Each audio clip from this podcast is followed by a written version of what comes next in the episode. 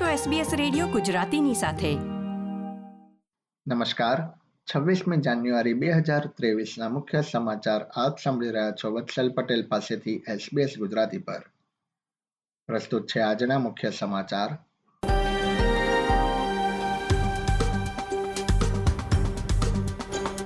દેશભરમાં યોજાયેલી આક્રમણ દિવસ રેલીમાં હજારો લોકોએ ભાગ લીધો. વડાપ્રધાન એન્થની એલ્બાનીઝીએ ભારતને પ્રજાસત્તાક દિવસની શુભકામના પાઠવી અને નોવાક જોકોવિચ ઓસ્ટ્રેલિયન ઓપનની સેમિફાઇનલમાં પ્રવેશ્યો.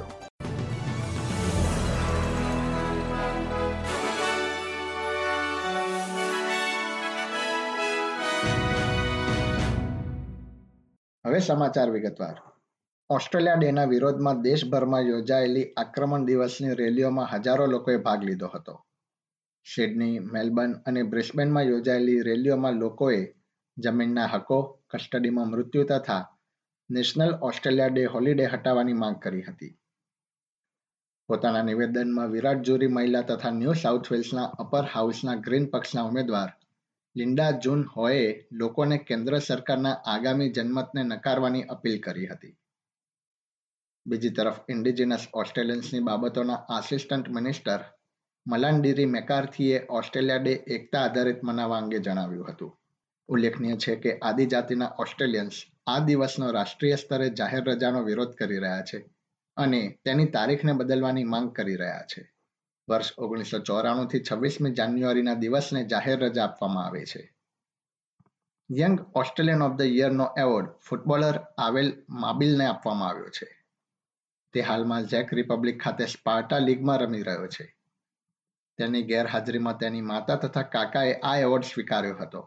આવેર માબિલે એવોર્ડ અંગે ગુરુવારે નિવેદન આપ્યું હતું, જેમાં તેણે યુવા રેફ્યુજી તરીકેના દિવસોને યાદ કર્યા હતા. તે દસ વર્ષની ઉંમરે ઓસ્ટ્રેલિયા આવ્યો હતો. સાઉથ સુડાનમાં ગૃહ યુદ્ધના કારણે તેના પરિવારે સ્થળાંતર કર્યું હતું અને તેનો ઉછેર કેન્યન રેફ્યુજી કેમ્પમાં થયો હતો. તેને નોટ ફોર પ્રોફિટ સંસ્થા બેરફૂટ ટુ બુટ્સના સહસંસ્થાપક તરીકે કાર્ય કરવા બદલ એવોર્ડ આપવામાં આવ્યો હતો. આ સંસ્થા રેફ્યુજી લોકો માટે સારા આરોગ્ય, શિક્ષણ, પોલિસી તથા જાતીય સમાનતા માટે કાર્ય કરે છે.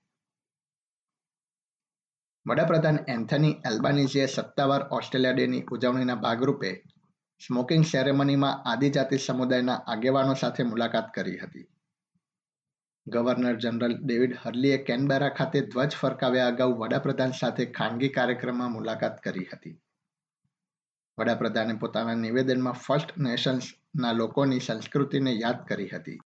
તેમણે આજે દેશની નાગરિકતા માટે શપથ લેનારા ઓગણીસ હજાર લોકોને આવકાર્યા હતા. કેનબેરા ખાતે યોજાયેલી સિટીઝનશીપ સેરેમનીમાં તેમણે વ્યક્તિગત ધોરણે ત્રેવીસ નાગરિકોને અભિનંદન પાઠવ્યા હતા. તેમણે તેમની પ્રતિભા તથા કુશળતાને દેશની મિલકત સમાન ગણાવી હતી. ઓસ્ટ્રેલિયાના વડાપ્રધાન એન્થની એલ્બાનીઝીએ ભારતને પ્રજાસત્તાક દિવસની શુભકામના પાઠવી છે. તેમણે પોતાના નિવેદનમાં જણાવ્યું હતું કે ભારતની સમૃદ્ધ સંસ્કૃતિ તથા સિદ્ધિઓને બિરદાવવાનો પ્રસંગ છે.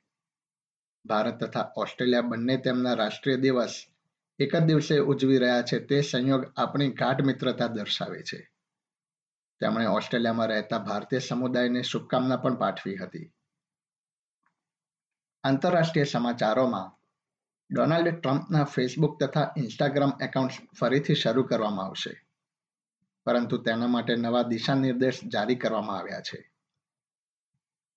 અમેરિકાના ભૂતપૂર્વ પ્રમુખને સોશિયલ મીડિયા માધ્યમો પર છેલ્લા બે વર્ષથી પ્રતિબંધિત કરવામાં આવ્યા હતા. ઉલ્લેખનીય છે કે છઠ્ઠી જાન્યુઆરી બે હજાર એકવીસના રોજ કેપિટલ હિલ રાયટ્સ બાદ આ પગલું ભરવામાં આવ્યું હતું. ફેસબુકની પેરેન્ટ કંપની મેટાએ જણાવ્યું હતું કે, જો ટ્રમ્પ હવે નિયમોનું ઉલ્લંઘન કરતી સામગ્રી મૂકશે તો તેને હટાવી લેવામાં આવશે અને તેમને ઉલ્લંઘનની ગંભીરતા જોઈને એક મહિનાથી બે વર્ષ સુધી સસ્પેન્ડ કરવામાં આવશે. એશિયાના મોટાભાગના વિસ્તારમાં ઠંડીનું મોજું ફરી વળ્યું છે. જાપાનના દરિયા કિનારા નજીક એક કાર્ગો શિપ ડૂબી જતા બે લોકોના મૃત્યુ તથા નવ લોકો ગુમ થયા છે. ઠંડીના કારણે અફઘાનિસ્તાનમાં અત્યાર સુધીમાં એકસો ચોવીસ લોકોએ પોતાના જીવ ગુમાવ્યા છે. ચીનના ઉત્તર ભાગમાં માઇનસ ત્રેપન ડિગ્રી જેટલું તાપમાન પહોંચી ગયું છે. જ્યારે સાઉથ કોરિયામાં પણ ભારે પવન તથા બરફ પડવાની માહિતી પ્રાપ્ત થઈ રહી છે.